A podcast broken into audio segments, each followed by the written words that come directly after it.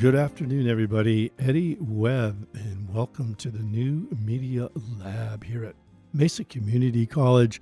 Today, it is our honor and privilege to welcome Dr. Francis Canedo, our new Dean of Arts, Humanities, and Social Sciences. Following a national search, Dr. Canedo officially joins our college community as the administrative leadership team our responsibilities include coordinating the academic initiatives, leadership and management for instructions, promotion of student persistence, retention, success, and collaboration with academic and student affairs administrators. She comes from Northeast State Community College in Tennessee, where she was the former dean, tenured uh, professor of Spanish, served as an advisor of the College Gay Straight Alliance, Latinx Club, Drama Club, and served as the International Education Committee.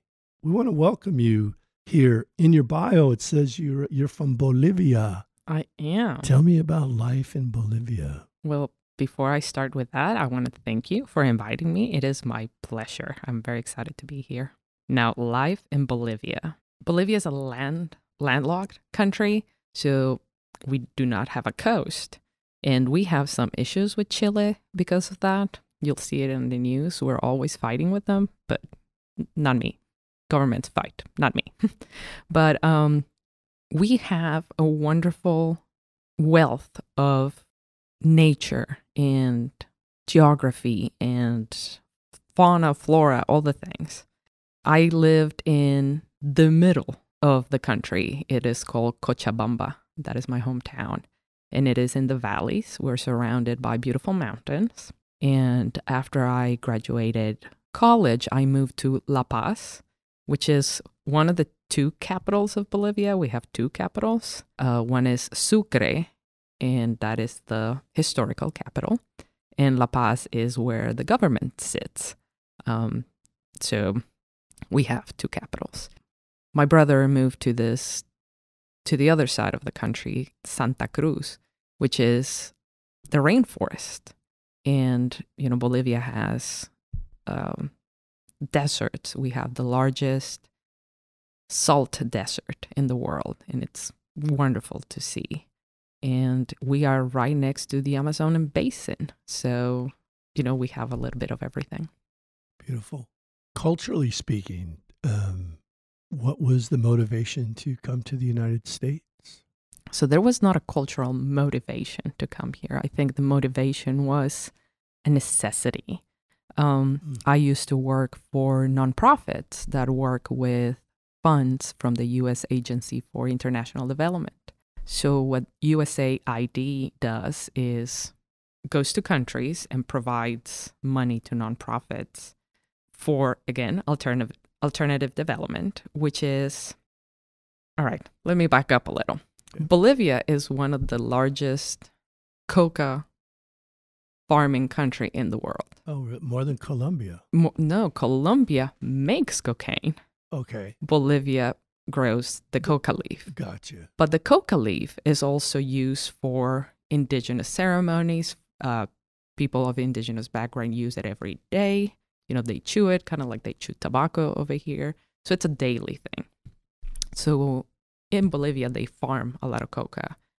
Now, they make this thing called base paste through a process. Um, I couldn't tell you what the process is. But then that base paste is smuggled into Colombia, and they are the chemists that make the cocaine. So there's a huge influence of the DEA in Bolivia and USAID works with the DEA, but they try to put money back in the country. So to change those coca crops into different crops bananas, papaya, oranges, pepper, black pepper. So that's what USAID does. And I work for nonprofits that receive funds from them. In 2000, if I am not mistaken, no, 2004, we had another election and we had the first indigenous president in the country. And this indigenous president, his name was is Evo Morales. He was not a friend of the DEA or the United States. And the first thing that he did when he became president was to kick out the DEA and the nonprofits that worked with it. So I found myself without a job because of my educational background, um, finance. Um, one of the options I had was to work in a bank. And I didn't want to do that. That was just not for me. So, um, my spouse and I, my spouse was an American citizen that grew up in Bolivia. So, we made a decision to come here to the US. So, it was more a necessity than, than an intentional decision. So, when we moved here, we needed to land somewhere. Uh, we landed where his maternal family is from, and that is Tennessee it, it was supposed to be just for a short period of time until we got our feet wet, et cetera, et cetera. And then we ended up staying there for 15 years. And that's where I started working at Northeast State, and I worked there for 13 years. I know this may seem like a silly question, but mm-hmm. does Bolivia have it print its own money and dollars, or uh, you mentioned German being, you know, a colonized force? Mm. What what is the currency in Bolivia? Well, we have the Boliviano. So it's a Bolivian peso. It's um so we have our own currency and yes, we do trade in American dollars too. So there's there's a lot of trade. I should have brought some of the money. I have some. So yeah. I, I can come and show you. Well, all of those dynamics, you know, um, create inherent uh, indigenous sovereignty interesting when outside forces come in and decide, you know, they know what's best. Uh, so, yeah, I'm sure there's many, many. Oh, there's there's plenty. Yeah, a lot of layers and variables happening there that would. Anyway, hey, we're glad you made the journey. Well, thank and, you. Uh, you know, the uh, Tennessee is uh, smoke Smoky Mountains, right? Yeah, the Smoky Mountains. Yeah. I lived at the foot of the Smoky Mountains. And, uh, now, do you know about Dollywood? Have you heard about Dollywood? All right, so Dolly Parton yeah. is from Tennessee. Right. She's from East Tennessee. And in her hometown, she created this amusement park right. and it's called Dollywood. Right. You know, she's she's really good. She, you know, she she has this project where she gives books to every children between 1 and 5, I want to say, and monthly you get a book for those children. So, you know, she's she's a good example of of Tennessee. Yeah. The reason I was laughing is actually this morning got up and I was looking for some music to listen to while I was doing my thing and uh, I've I grew up listening to the Bee Gees and uh, their Barry Gibb just putting out an album with Dolly Parton. The, his song Words, and it's a great harmony piece. But at the end of it, when they're getting ready to wrap the song, she says, uh, "You know, it's Sunday. I think I want to go to to church." And she said, "Church chicken, that is." I thought that was, I thought that was pretty good. Oh, Dolly, Dolly's yeah. a hoot. Yeah, have you met her? I have not. Yeah. I have not had the honor oh, to okay. meet Dolly. She's quite an icon, quite a talent. I mean, I think she wrote some of Elvis Presley's first big hits. Oh, she she was a songwriter, yeah. And she's a a, a strong woman businesswoman who was uh, intelligent enough back in the day to keep the rights to her songs, which made her a very, very wealthy uh, enterprise, you know. And what is nice about that is that she gives back to her community. Yeah. yeah. Yeah. Good, good folks, good country people. So, Bolivia, Tennessee, what attracted you to Mesa Community College? All right. So, after COVID or during COVID, I was intentional about looking for jobs that would be challenging. I did not feel challenged at Northeast State anymore, and I needed needed a change. So I started applying to positions and started looking for positions a little more intentionally than I had done before. For a while there, I was just throwing CVs here and there, you know, throwing pasta at the wall and mm. seeing what would stick. And again, I don't think I was intentional about it. So at the beginning of the year, I became a lot more committed to looking for a job outside Tennessee. And, you know, I had several interviews, I had a couple of options. And I remember having a call from Mesa and scheduling an interview. In my first interview, I want to say there were at least 12 people in the committee. And I remember coming out of that interview and I turned to my partner and I said, That's where I want to go.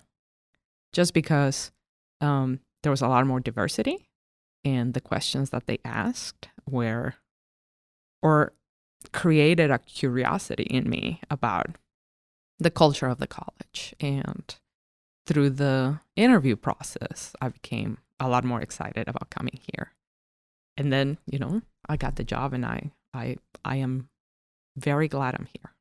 Yeah. Well, we're we're happy to have you and I guess the famous saying when you come to Arizona, it's a dry heat. So. It is a dry heat. I keep saying that it's different. I, you know, I La Paz does not have heat, but it's dry, yeah. and I like it. Yeah. You know, Mesa Community College, I've been here 21 or 22 years, and I'm so, so grateful. Because 21 years is how old I am.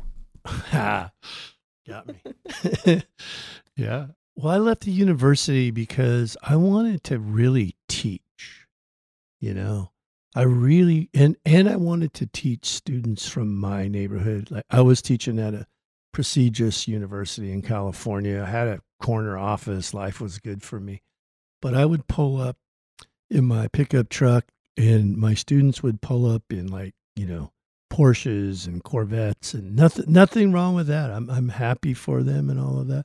But I wanted to I wanted to serve a population that comes from the neighborhoods that I come from, the zip codes, the working poor, the you know, the first year, first time college students. I really, really wanted to throw in with them. And, and I'm so glad I did looking back. You know, I've got to, you know, along the way, I've picked up some other degrees. So I've got, you know, to keep my uh, mind in research. And I do love research and I love being around other researchers and talking and learning. But uh, as far as the teaching goes, my connection is with the with our students here, you know. So, just for our listeners, we have a panel of faculty and staff, and when we do our podcast, we uh, we pull up uh, a lot of questions and then we rank them. Generally, we like to stick around about thirteen questions. Seems to be the magic number. Well, one of our first questions from one of our faculty members is, "What do you see as the mission of community colleges?" Well, you I was about to interrupt you because that was actually a question I wanted to answer.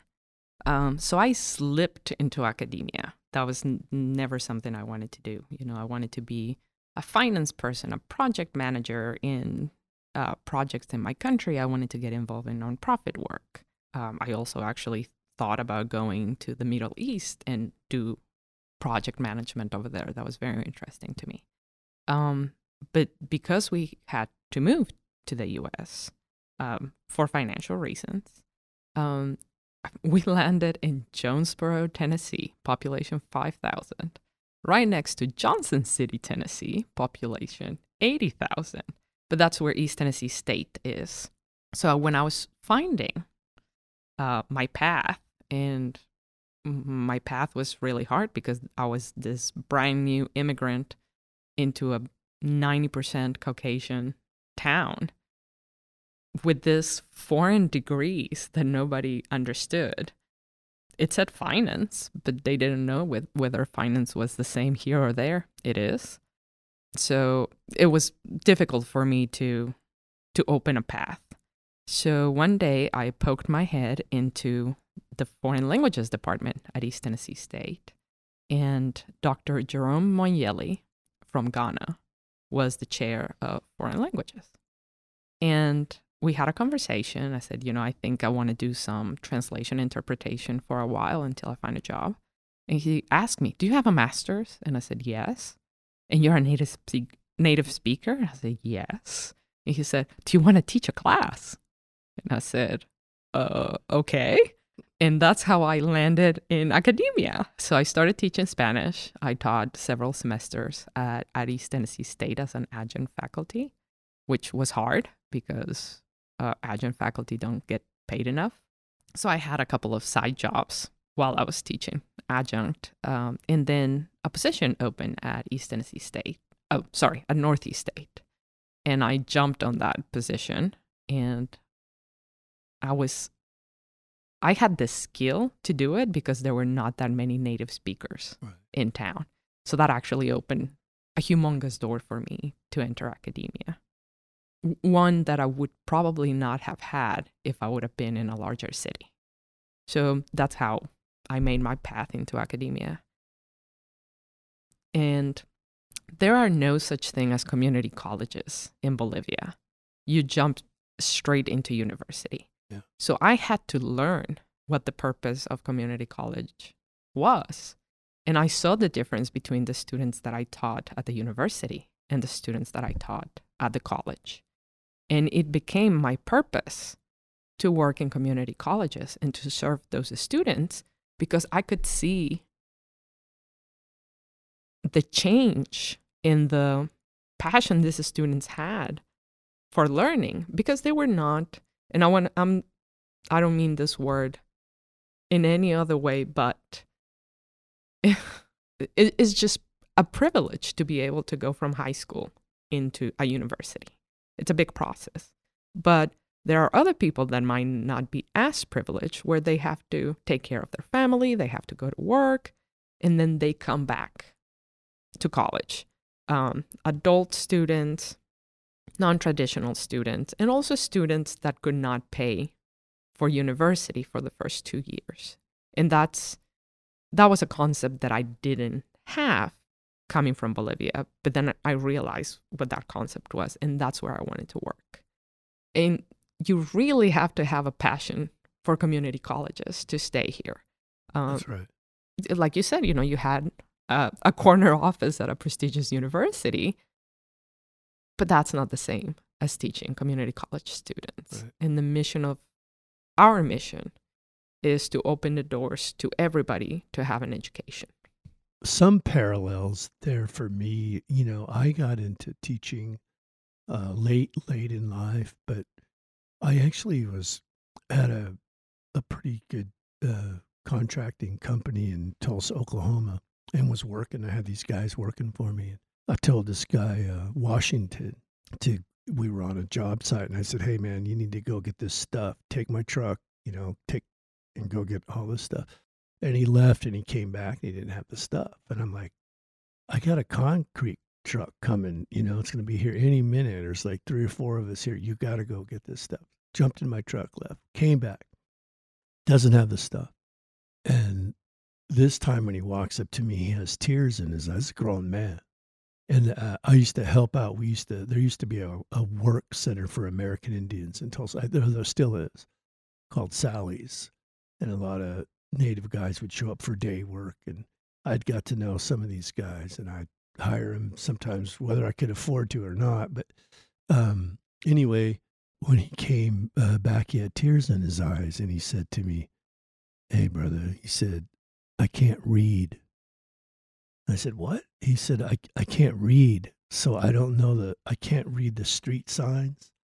I don't know how to get down the street you want me to go to. I don't know the store and I can't read this list. And it was so overwhelming to me that I went home and bought a chalkboard and I started teaching in my backyard. Homeless guys would come over to my house. And and what I found out is I could barely read myself. you know, I was like, I was really far behind, and that's how I started originally taking classes. Now, here's a here's a real crazy thing. So I started at the community college in Tulsa, Oklahoma, and it was the best experience of my life. And then in the writing course, I got put in these remedial classes where you couldn't even get a grade. That's how unprepared I was. But these teachers at the community college were amazing, right? So I got, I finished the community college. I went and got a bachelor's degree. I moved back home to California. I got a bachelor's degree from Chico State. I'd written some stuff that got published. I got a scholarship to go to ASU to get my Master of Fine Arts. And this is uh, probably a 10 year period at least, eight, because I'm working too and raising folks and doing life. And on the day that I graduated from ASU, uh, no one from my family could make it over here for various reasons. So I was sitting on uh, my apartment over on uh, University and Rural, and I'm watching all these families go to graduation, and I was like, yeah, I'm gonna go get a cup of coffee. I drive downtown Tempe, and when I get there, standing on the corner is Washington. Ten years later, from Tulsa, Oklahoma, standing on the corner. And I had uh, my girlfriend with me, and I was actually telling her this story about how I got, how I started going back to school. And I pulled up, haven't seen the guy in over 10 years. I pulled up, I rolled down my window, and he looks at me and he goes, Ed? And I said, What are you doing here, man? And he walks in, he looks in the car, he looks at me, he looks at her, and he looks at me and goes, I can't read. And we started laughing, and then I started crying. It was amazing, you know, like this this journey of becoming a teacher and a student and and what it all means at the community college for me is all you know it's all interconnected real deep. Anyway you know it's it's i love the maybe that'll be our next uh press that we put out as people's journey to education you know our real journeys. Because uh, I think it's pretty. I think your story is really inspirational, you know, and that you stuck with it, you know, and you kept moving forward, and here you are. You're a dean of one of the biggest community colleges, if not in the in the United States, if not in the world. You have your the opportunity to change thousands and thousands of student lives for the better. And I you know what? One good. of those things is I miss the classroom. Yeah. Um, so anyone that goes into administration would tell you that. Yeah. But especially for me, teaching foreign languages, um, seeing those students have that aha moment when when they really understand something, uh, that is precious to me. Yeah. I remember having. So my my previous dean, he had a little conference room right next to his office, and he was having a little catered not too fancy, but just a little catered um, meeting with the English department. English departments are always the biggest. And I remember coming in and start, you know, grabbing some food. And jokingly, he asked me, you know, what are you doing here? This is for the English um, instructors. And I said, no one in this room teaches more English than I do because I need to teach all the students. Right. You know, we need to start from verb conjugation, what an adjective is, what a noun is. So no one in this classroom teaches more English than I do. That's good. There we have. Hey, hey, what do you think the biggest cultural differences between the the, the community colleges in Tennessee and Arizona? Have you noticed any significant differences in the systems? The systems, yes. How we work in the classroom, there's really not much difference, right? Now, this college is a lot larger, and you have a new media lab, and you have an art department that is humongous. You have a wonderful theater. Um, you have a journalism program. Um, you know, uh, the cultural science program. You know, programs are a lot bigger and they are more diverse in what they teach. So that is phenomenal. Yeah. So so we work the same, just at a different scale. scale. Right.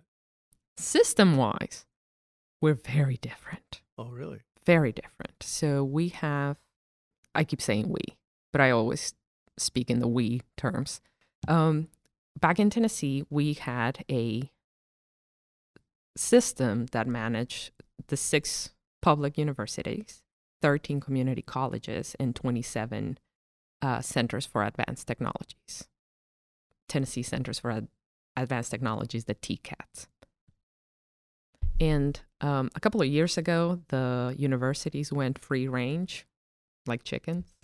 Um, they decided to go free range because they wanted to compete for more income. It, it, yeah, uh, investment for for research.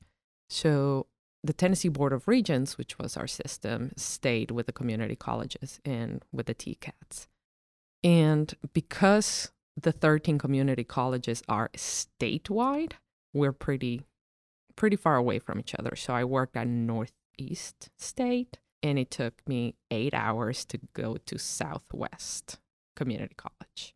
So it's not like here in Maricopa, where in one county we have 10 colleges. Uh, so the system worked a little different.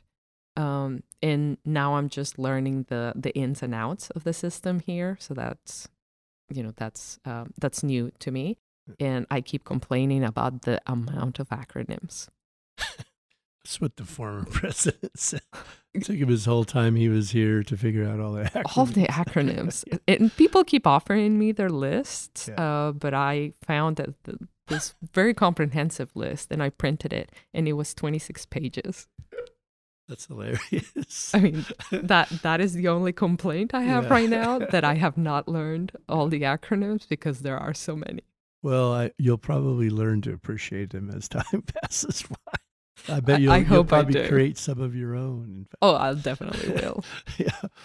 Well, that's um, yeah. I mean, that's one of the things I'm going to start challenging uh, a little bit. Is you know, our funding. Uh, you know, we're accountable to the state legislature because we have our own tax service uh, from the taxpayers that fund our school, or at least upwards of 60% or so. And there was a whole uh, legislative body of compliance there about, you know, what, how we would spend the money and, and manage the money and all of that sort of stuff.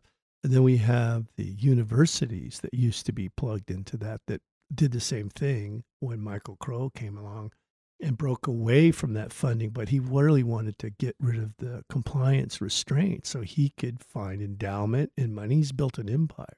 With us, we're still, you know, we, we couldn't survive without state funding for sure in the in the way that we operate. But people talk about the system. And my perspective is it's about people, right? There are these operating systems, but it shouldn't be, you know, the system is about people. People create innovation. People make relationships with students and develop curriculum. And we always have to remember that when we talk about the system. You know, the system benefits, I think, a lot of the bureaucracy that that we have. But as far as running, you know, the day to day, what our product is, and our product is an excellent teacher in a great classroom with, you know, motivated students. This is our product. A lot of times in the first few months of an administrative position are spent learning about people and culture at an institution. What have you learned? What would you like to know more about? And what direction would you like to take your areas? All right, that's that's a long question, but let's let's start. What have I learned? Some of the acronyms. I just learned about the FMS, HCM. Those those are fabulous, and I need to work on those. So I have learned how to use those, and that has been um, pretty good. Uh, would you like to know more about it? Yes, I would. I would like to know more about that and how systems work. SIS has been a challenge in 25Live. Yeah. Uh, yeah that's that's been a challenge too so i'm still learning on those. Um, you don't just naturally know how to work this operating system with a hundred different buttons except i don't page. i mean it does not come naturally. Yeah. It, it, especially coming from a completely different right. uh, system. Um, I, I thought that some things were gonna be familiar. Yeah. Uh, i was wrong. Right. I was very wrong. Um, in what direction would I like to take the areas? I think uh, you used a really good word innovation. I want not only innovation, I want collaboration. Um, I think as departments and divisions for that matter, we tend to silo each other. I think I was having a conversation with you a couple of weeks ago, and you were talking to me about the the work that you wanted to do and how you wanted more students to to come through the media lab. Right. And I started asking you, have you partnered with this one? Have you partnered with that one? And I think I mentioned the honors group. And I said, well, have you partnered with the honors group? And you said, that's a good idea. And so, you know, trying to pull people into meeting new groups and actually collaborating. I know it's hard we teach all day, Yeah. right? We teach students. Um, we want to do things with other groups, but sometimes we don't have time in between. We're in committees. We serve. Um, you know, I serve in this committee or that other committee, and it ta- it takes time. But one of the things that I want our departments to do is to make time to sit with each other and have conversations about how we can partner and and do a lot more collaborative work. Yeah, and I was, and then the next day I I didn't want to. That was my first time meeting you, so I wanted to that be was a, the day. a good listener. um, but you know, then we say we have this big scholarship in which we work with multi departments. Um, we're now working with the DEI Council. We have faculty partnership. the other acronym. Yeah, yeah, that's right. The other acronym, and um, yeah, I think that's what it's about. You know, I I really uh, I want you to come back in the spring uh, because I would I really want to talk more about silos. Uh, but I think I think in fairness, you know, we need a little more time to understand the full perspective of them because I I've been writing about that quite a bit and reading about, you know, motivation around silos. And a lot of it is resources. You know, we have to fight for crumbs while other people have a piece of the cake. You know, there's uh par for faculty for 6 years you have to prove yourself. And when there's limited resources, that's why people get sort of territorial over things because they're trying to survive. And that's sort of par punishment. I mean, I'm all about accountability uh, because we we need to be we need to be doing that. But I, I think we have to, if we're going to ask people to live in that environment or be accountable, we need to provide the resources they need, right, to grow. Uh, it's taken a pandemic, to, a global pandemic, to actually get faculty and staff more involved with media, Canvas, the new media labs. Everywhere I go now, fa- faculty who wouldn't before are doing podcasts, they're doing YouTube lectures, they're doing, you know what I mean? And what we have been trying to get going, Well, we had to learn. it get going now. It took a pandemic to push everybody over the line. We had to know? start, uh, you know, learning about this new ways of meeting. That's right. Zoom, WebEx, and now we have Google Meet. I had not worked uh, on the Google platform, Right. you know, except for my Gmail that I checked every once in a while. So now this is another new thing that I have to learn. It keeps me on my toes. Right. Um, we had to move all these classes to an online uh, format. And how do we teach some classes that we have taught for 15 years that you know it becomes it becomes super easy to go into the, the classroom and just do the thing that you do semester after semester you you may change a thing here or a change change a thing there you know something that would work better because because you learn with uh, every semester. But to go from teaching that class face to face to having to teach that class on a screen or having to teach that class fully online and how do you how do you engage those students and how do you teach in a way that is completely different? You have to learn to adapt and to change and to pivot uh, when something needs to be fixed i think of myself and i hope that people can can see this in my, in me if something is not working i am all up for pivoting and finding something that works. I don't keep trying and trying and trying the same thing. What I hope people to see in me, because this is something I see in myself, is pivoting. Pivoting when something is not working. Right. If something is not working, let's change it. If something didn't work this semester, let's not try to just, you know, band aid it. Let's try a completely different thing. And and make sure you know that we are learning from our experiences it keeps us young keeps our brain moving Yeah. And i think that's what the uh, acronyms and the new systems are doing for me they're making my brain work a lot which is great Yeah. It's been a real validation, I think, for uh, almost all the work that we do here. And I know for the CTL folks, because when you come back, you know, our president is making all kinds of videos and podcasts. Even our uh, one of our senior faculty person at the faculty association and the FEC and all that. All of these people who res, who were resisting technology now all use technology or have to. and they and they and it's not because they wanted to; it's because they had to. We had no option. There was that's right, and so it validates what we're trying to do. So we're trying to say if if you all are using this for your professional life, well, then we should be teaching this to our students. But we teach at a very high level. I have a film degree, you know, all this stuff. Keegan is one of the best editors in the valley for sure, and you know we're teaching them to do high level stuff. So it, again, it's that sense of, uh, you know, change. It's rewarding yeah, uh, working in our community college because we, again, we see that spark when a student comes into a media lab like this or goes into a theater that, um, you know, that can seat over 400 people, and I, and I keep bragging on on on that, you know, the art department and and what they do please other departments. It's not that I am not bragging about you, but these are the things that come to my mind right now. yeah, yeah.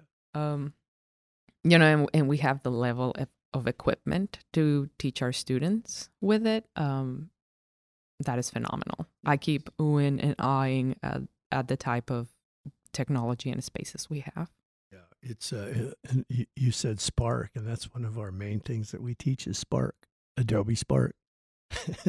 it's a really popular uh, Uh, so you know, Yeah. I just keep taking pictures of certain things that we have on campus Yeah. and texting my former colleagues and letting them know that um, little salt, the little salt, yes, we can get some grits and. Uh, did you did, did salty, you eat salty grits? grits. Did you hey, I I went to the supermarket and I got some the other day because Did- I oh, like to make shrimp and grits. Uh, sure. do you use uh, jalapenos in there? yes, I do. That's what I do. Of I put course. jalapeno uh, put jalapenos in my grits. Yeah. So uh, another question here: What are some of the ways you promoted inclusion and equity in Tennessee, and how could you apply that experience here at MCC? Another hard question. So, the part of Tennessee in which I lived is 90% Caucasian. Uh, there's a very uh, a small group of Latinx uh, people. The majority of the Latinx groups in Tennessee are farm workers. So, they are people in the farms. Um, tomatoes, uh, strawberry farmers, uh, the closer to Knoxville you go, um, mushroom farmers. Uh, a lot of the the Latinx folk work in the chicken factory. So every time I would walk around, you know, they, they there was always this assumption that I that I was a farm worker, and there's absolutely nothing wrong with that. But people could not understand that someone like me would have a degree and that I could teach at a college. So that was a new education for them. So I think inclusion was also a part of educating the people around you about the capabilities of people from different uh, backgrounds. In 2010, I realized that there was no LGBTQ group on campus it didn't take me long, but in 2010, I decided to do something about it. And I went to the student life office and I said, you know, can I have the paperwork to start a club? And the student life person said, what type of club are you thinking about starting? And I said, an LGBTQ club. And he said, you know, I cannot tell you what to do, but I don't know if that's going to be a good idea. And I said, well, I like bad idea. So let's try it. Um, and you know, you had to have two signatures of faculty members that wanted to co-sponsor the club, and you needed at least ten signatures of students. And they told me that it was going to be hard to find those. Um, so I stood up outside one of the fairs that we had on campus, one of the big events that we had at the courtyard. Um, and by the end of the day, I had something like 200 signatures from students wanting to open an LGBTQ club. And just from the faculty in my department, in the social studies department, I had 45 faculty members signing. So there was no way that they could say no to my club. So, you know, I took the paperwork to Student Life and they said, "Oh, well, you you have a charter now. So you have a club." And we started doing a lot of um, events on campus. this was a funny story. I said, "We're going to do a film festival." So we're going to show some some movies uh, with LGBTQ themes. Can you believe that a person in student life a- asked me if we were going to show uh, gay porn? This this was actually a question that I was asked, and I said, "Uh, n- no, we're gonna we're gonna show pictures that or films that depict LGBTQ people. Do you know that those exist?" But that was that was that was very interesting. That that was the concept. Yeah. At the level of. Uh... I mean, I, I laugh now, yeah. but at the time, I, I just couldn't understand. And, you know, we started doing several events that would open some eyes. So we had a drag show on campus, and there were some arms raised, but we framed it as you need to understand what type of art drag shows are. You know, it's not just about cross dressing. That's not what it is. It's an art. You know, the the makeup, the cloth making, the the lip singing, because there's a lot of lip singing. Um, it's just an art form, and we made it really early on campus so that students could go, and we opened it to the community, and of course, we made it PG as it is. So we had a lot of kids come to the to the drag show and I think that opened a lot of people's eyes to what we could do on campus. You know, if our theater students can put uh, makeup on and we celebrate them for that, why couldn't we celebrate drag shows? Now, that's not the only thing we did. Again, we had several other events on campus, but I those are the ones that I got really excited about because those were the ones that would push you know the line a little. So you sort of connected these dots between uh, Me- mexican farm workers? Mhm. well central american not not only uh, mexican but central american. Hmm so this population of the of the labor workforce there in tennessee to the lgbtq community around what was your was was because you felt again there needed to be a voice for people that had no voice? Yes that we, was the we also had uh, farm workers awareness week. So with the latinx uh, group we did farm workers awareness week Yeah. uh, which is in march celebrating uh, cesar chavez's birthday oh and i have to tell you about when i met dolores huerta but i digress. Um, so we would we would do poster boards about how the farm workers how much money they made Yeah. and how they would get paid by the bushel right? Or um, the hours that they need to work. So once we made a we actually made a strawberry field at east tennessee state and uh, we asked the students to pick strawberries without damaging them on their knees and it is hard i love that idea Yes. And then we, you know, we filled a big bucket with tomatoes. Well, not tomatoes, we put heavier things in there. And we told them that, you know, farm workers needed to lift these things hundreds of times a day in order to uh, to work the fields. And we showed pictures of pesticide poisoning that occurred to, to farm workers and, you know, the damage uh, that cutting celery and um, onions, you know, people would have accidents. And we showed also um, Edward R. Murrow had a wonderful documentary about farm workers in the 50s, 40s, 50s. And so we would show that documentary. And the only difference between the group in the documentary and the group of people that work in the farms now is race. So in the 40s, it was African American groups that would work in the farms, and now it is Latinx groups that work in the farms. even the amount that we pay today is closer to that in the 40s. Yeah, there. I every year I show Food Inc. Have you seen? Food Yes, Inc. that I features the chicken farmers, and I- I think it's maybe Tennessee or Yeah, Arkansas. there's there's both I think on on Food Inc. in the pork industry. Yeah, that's that's my family. We're we're farm workers. I grew up uh, working with my grandfolks and stuff out in the orchards, and uh, they all you know pick cotton and potatoes, and we lived in. They lived. They I didn't. They my grandparents and them when they came from Oklahoma lived in the migrant labor camps and stuff. And that's a. I actually got to shake Cesar Chavez's hand. You know, Are you kidding me? yeah. Yeah, those are my people. You know, I'm real proud I'm real proud of that. Well, that's that's fantastic. You you'll uh you'll have many many opportunities to work with those communities here. I know one of our faculty or a, a student life tried to do a show here and and I I don't I don't know all of the details, but I know that it I think it didn't happen over security concerns uh, that was the rationale or or whatever.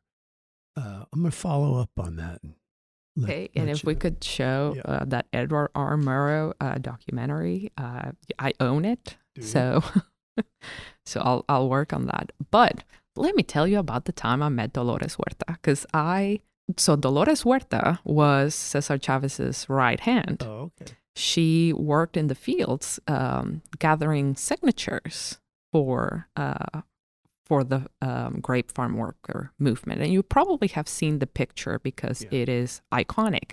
She's standing on top of a truck holding a sign that says Huelga. I mean, I am sure you have seen this uh, picture. Yeah. And and so my degrees of separation to Cesar Chavez are, you know, it's one person because I met uh, Dolores Huerta, and the same with Bobby Kennedy, because Bobby Kennedy was in California, and he is the one that came and helped break Cesar Chavez's fast. And uh, so Dolores Huerta is in the picture where Bobby Kennedy and um, Cesar Chavez are sitting after his his strike. And I was at a conference. It is the Time to Thrive conference that it's from the Human Rights Campaign. And I was in Portland, Oregon. That's where it was. And I woke up early at the hotel. I went down to have breakfast at the at the event breakfast, and then I went to to to the hall where a lot of the organizations that were supporting the event um, had their tables and you could get goodies. So I was up and you know pretty early trying to grab some goodies for my students, and I was at the Dolores Huerta Foundation table and I was checking things out, you know, because I had followed her for a while, and I hear this voice behind me, and my brain goes, "No, it can't be," and I was like, "Oh my god." I'm gonna turn around and Dolores Huerta is gonna be there. And I did. I turned around and I totally went uh fangirl. I started shaking and I'm like, oh my God, can I take a picture with you? So that's my that's my moment meeting Dolores Huerta. That's beautiful. That's beautiful. You know, I, I wrote a I wrote a post a blog this morning about. Seems like every day I wake up, wake up, there's more and more women taking uh, on the front line of a lot of uh, activism. We have a former student from right here, uh, Naelyn Pike, who is uh, um, all over the news. You know, huge, huge, huge uh, activist right here at uh, San Carlos Apache on the copper mine. I mean, her picture was on a, a huge magazine this morning that I saw, and then Winona LaDuke uh, standing up for water rights in Minnesota. Uh, she's facing some jail time, sounds like. But you see more. That could be another theme that we do is women, you know, women in In the front Be- lines. right because it was on the yeah yeah the the um yeah because back in the day it was men but it was the women around them that really got the real work done right i think that'd be kind of a cool topic too It would. um one of the questions that uh, somebody sent in here was around the first year experience for students because this is a you know the cornerstone of the community college. And the question is, um, what kind of resources, tools, or knowledge uh, do our students need to be provided with to be successful? Long question. Long question, but the first thing is understanding that students come to a community college with a purpose, and that purpose is to, you know, get a certificate, get a degree in order to start working, right? Uh, you know, some of them may have aspirations of going to the university or grad school, but when they start here, they start with the idea of, you know, I'm going to get my 60 credits and we're going to make a decision after that. So when they come, and many of them may be, you know, first generation students, so they cannot get help from their parents to navigate the school and the paperwork and the admissions process and financial aid, et cetera, et cetera. So what it, starting in that process, it, the process needs to be clear and we need to help them we need to help them navigate that.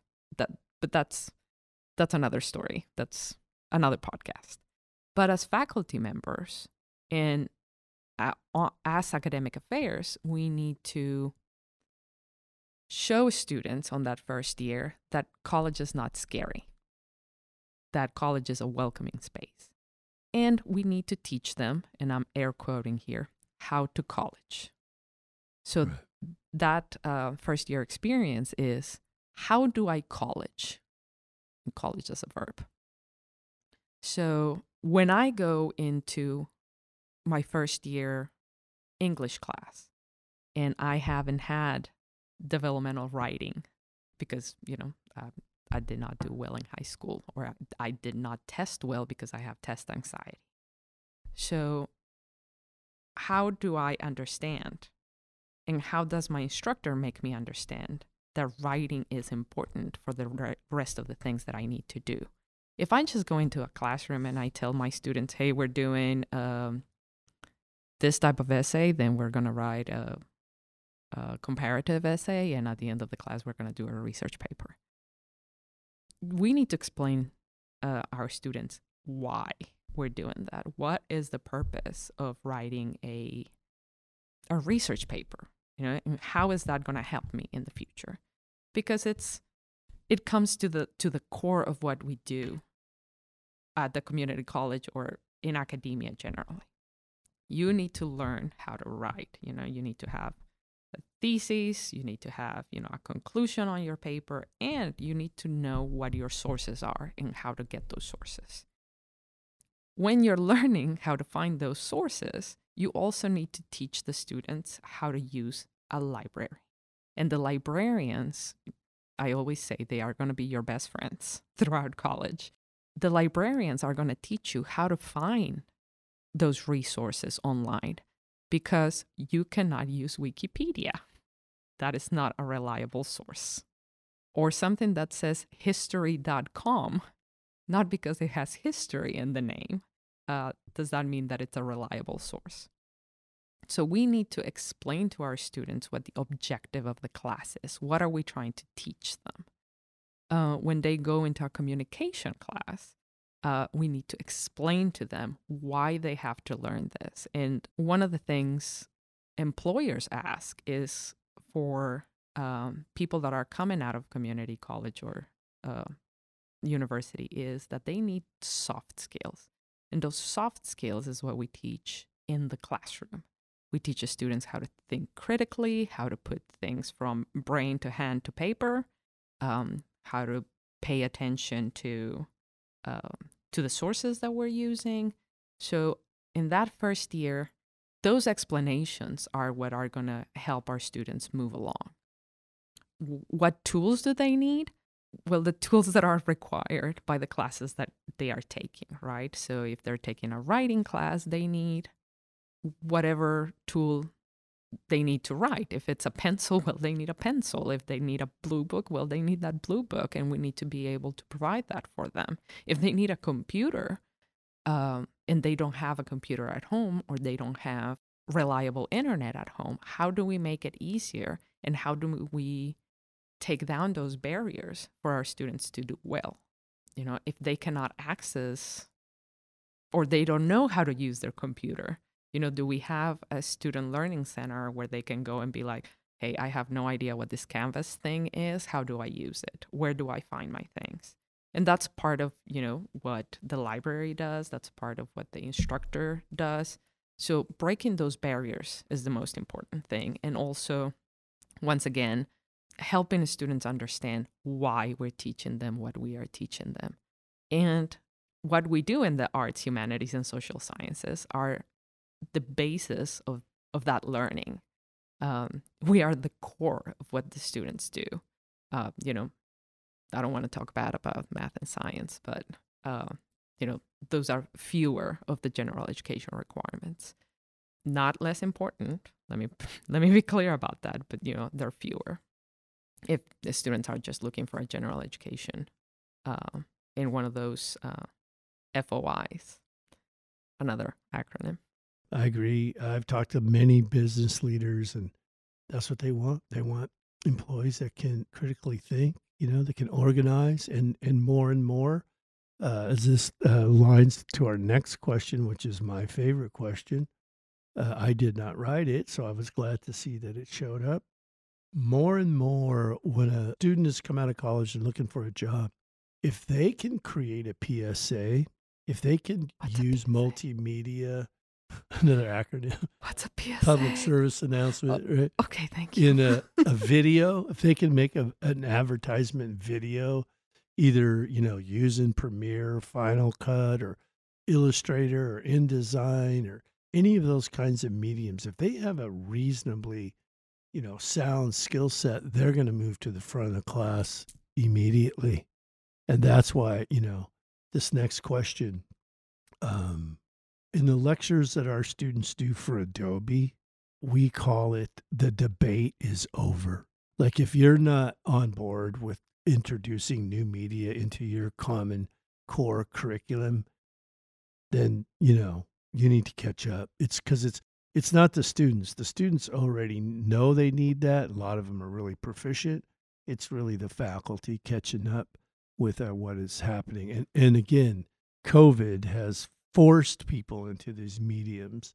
But the question the, the faculty have here for you is what types of innovation have you been a part of and are passionate about? So let's start at little changes that need to happen uh, at a school. Start from the basics. I used to teach the self defense classes for women on campus, and I went to student life and I said I want to put these posters in inside the stalls in the women's bathrooms. Uh, can you can you please you know give me more posters? And there was this uh, answer that was you can't. And I said what? Well, why can't I? It's policy. And I said, uh, can you show me the policy? And it was not policy; it was practice they, they had the practice of not allowing, I, I don't know what the reason was, posters inside the stalls. So I said, well, there's no policy. There's nothing that tells us that we cannot do this. We're going to put posters inside the stalls. And we were able to do that. So then Student Life realized that that was a good idea, putting posters inside the stalls because you had an audience right there that was to read what it was on the stall. So Student Life started using those little things, um, those those plastic picture frames, and to put information inside the stalls. So that's not necessarily innovation. That's just seeing things in a different way and asking questions. Is this policy or is this practice? And if it's just a practice, have we gotten too used to it? And we cannot see beyond that anymore. So innovation comes when we start asking questions. Okay, why are we doing this this way? And it does not need to take a global pandemic. It shouldn't have to take a global pandemic for us to see outside what we what we do. So innovation needs to come from the needs of students. when we see students needing a new thing, needing a new skill, that's where we need to come up with ways to teach what students need. So you you Eddie, look at this lab. You decided that there was a need for students to learn to do things. And there wouldn't be this space if we wouldn't find that students needed a certain type of skill, right? And you mentioned a little ago if you don't have the tools to do the work and when when we want to go out in the workforce then we're going to be at the back of the line if if we have the skills then we're going to move to the front of the line so what creates innovation is not falling into what's the word i'm looking for bad habits thank you yeah into yeah. or you know tradition traditions or Yeah. practices that Right. do not allow us to see outside it, right? What am I excited about when we talked innovation is using the small resources that we have and making them work for our students. Yeah. So if we have again, you know, technology, a pencil is technology. So how do we use that pencil in order to teach students what they need for for the workforce? right if it's a pencil that you need well let's make uh you know let's make something up with this pencil that is not just writing in order to teach our students what they need to know Yeah, excellent. We have been through four presidents, three chancellors, a couple of provosts, and we have been so fortunate, you know, so far that every single one of them have came over here and visited this and, and especially in our summer institutes and see what we're doing and the products we're doing.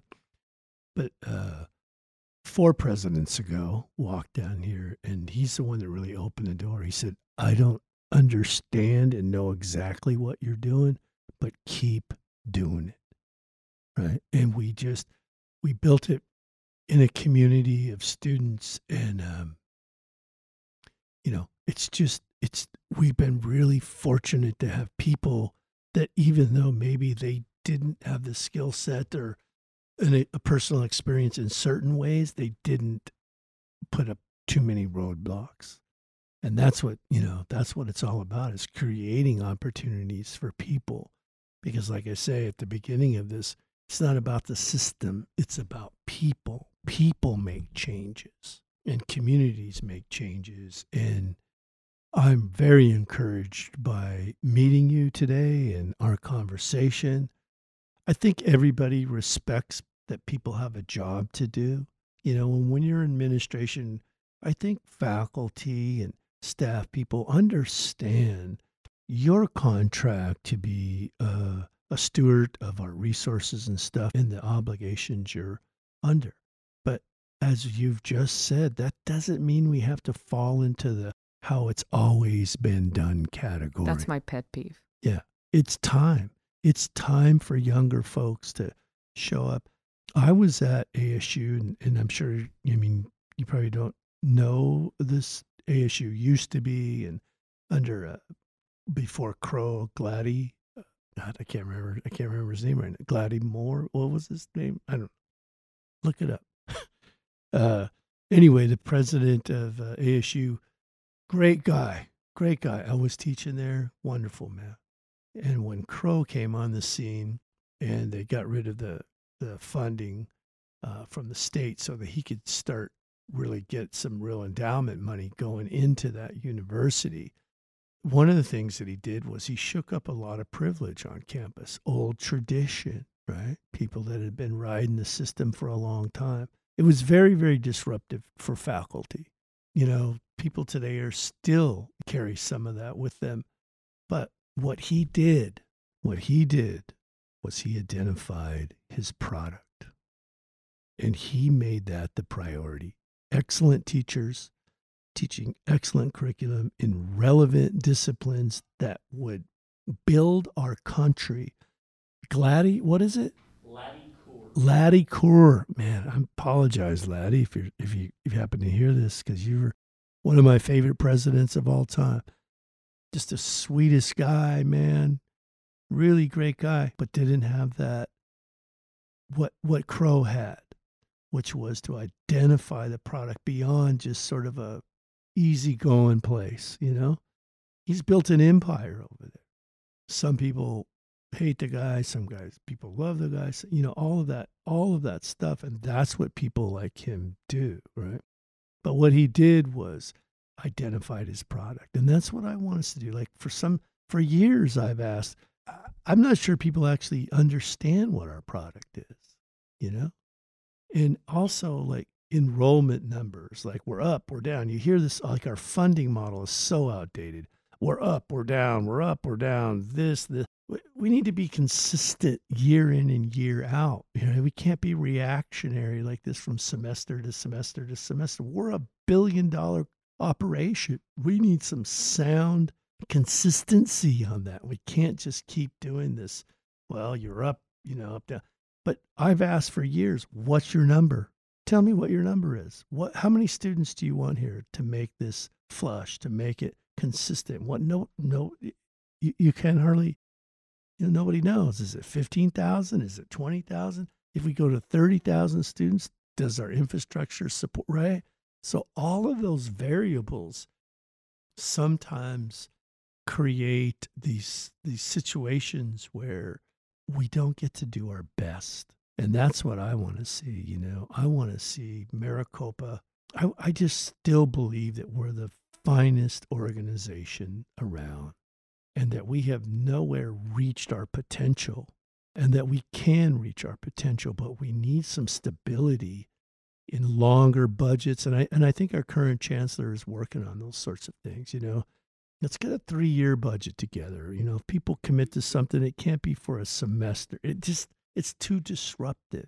It, you could not run a private business the way we run our stuff. It just, you just, you'd go bankrupt. You couldn't do it. And so I think some of the conversation that we have today is very encouraging on that front, you know, to see the vision the broader vision that you're going to bring to the college and areas. And, and I really believe in like what you said about it happens in small chunks, you know, small steps, little victories. What's that saying? How do you eat an elephant? One one, one bite, bite at a time, you know. And I love the leaders, the people that have influenced you. Uh, I think on a spiritual thing for me, where we uh, people are asking to put this territorial tag at their on their emails.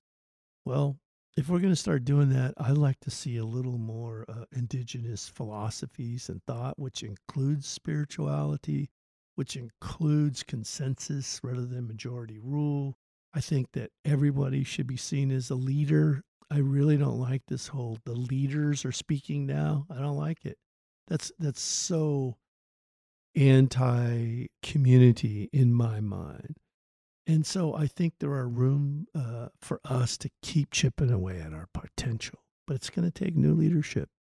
As you know, faculty, I'm making a speech, you guys, but as faculty and administrator, I know that, you know, as the years go by, people bump heads and they work together. But the main thing is we have the common goal in mind. And and I like I do like the stuff where uh, our current president Lori Berquam, where we've talked a lot about forgiveness or you know these sorts of things. Like people make mistakes you know? Vulnerability. Yeah. Being okay. able to be vulnerable with each other and accept that we had made mistakes. Yeah. that we're all human but we can move forward. Yeah. So vulnerability is is a great thing to be able to sit down at the table and have candid conversations about what we do yeah a minute ago you said um, you know some people like this person and some people don't we're never going to please everyone. Some right. people are going to like me. Some people are not going to like me. Some people are going to like my style. Some people are not going to like my style. But it's the same in the classroom. Some students are going to love how I teach. Some of them are not going to like how I teach.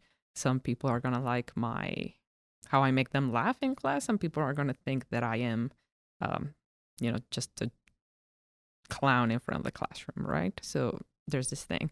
But one of the things that I also want people to know is that I am not a serious person, but I take my work seriously. Yeah.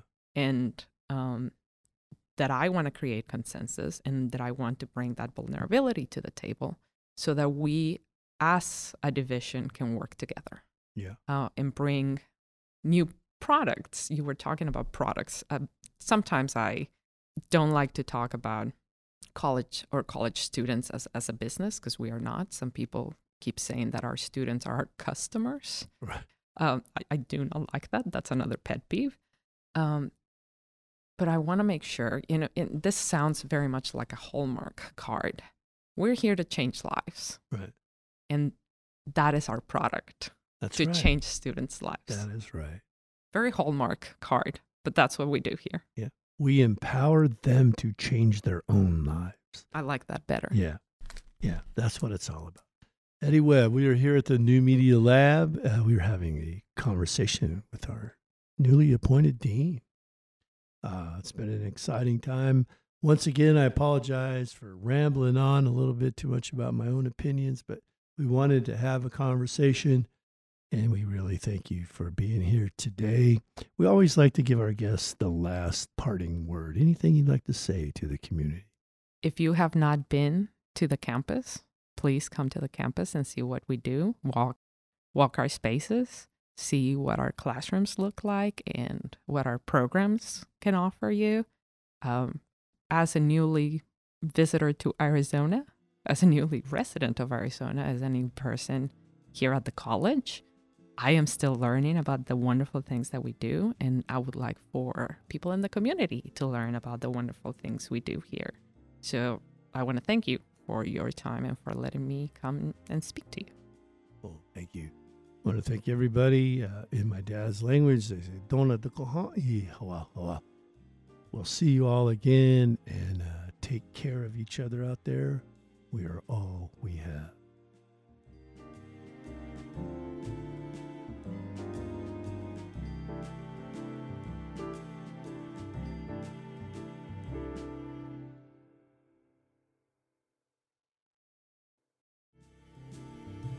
Royalty free audio, Crinoline Dreams by Kevin MacLeod.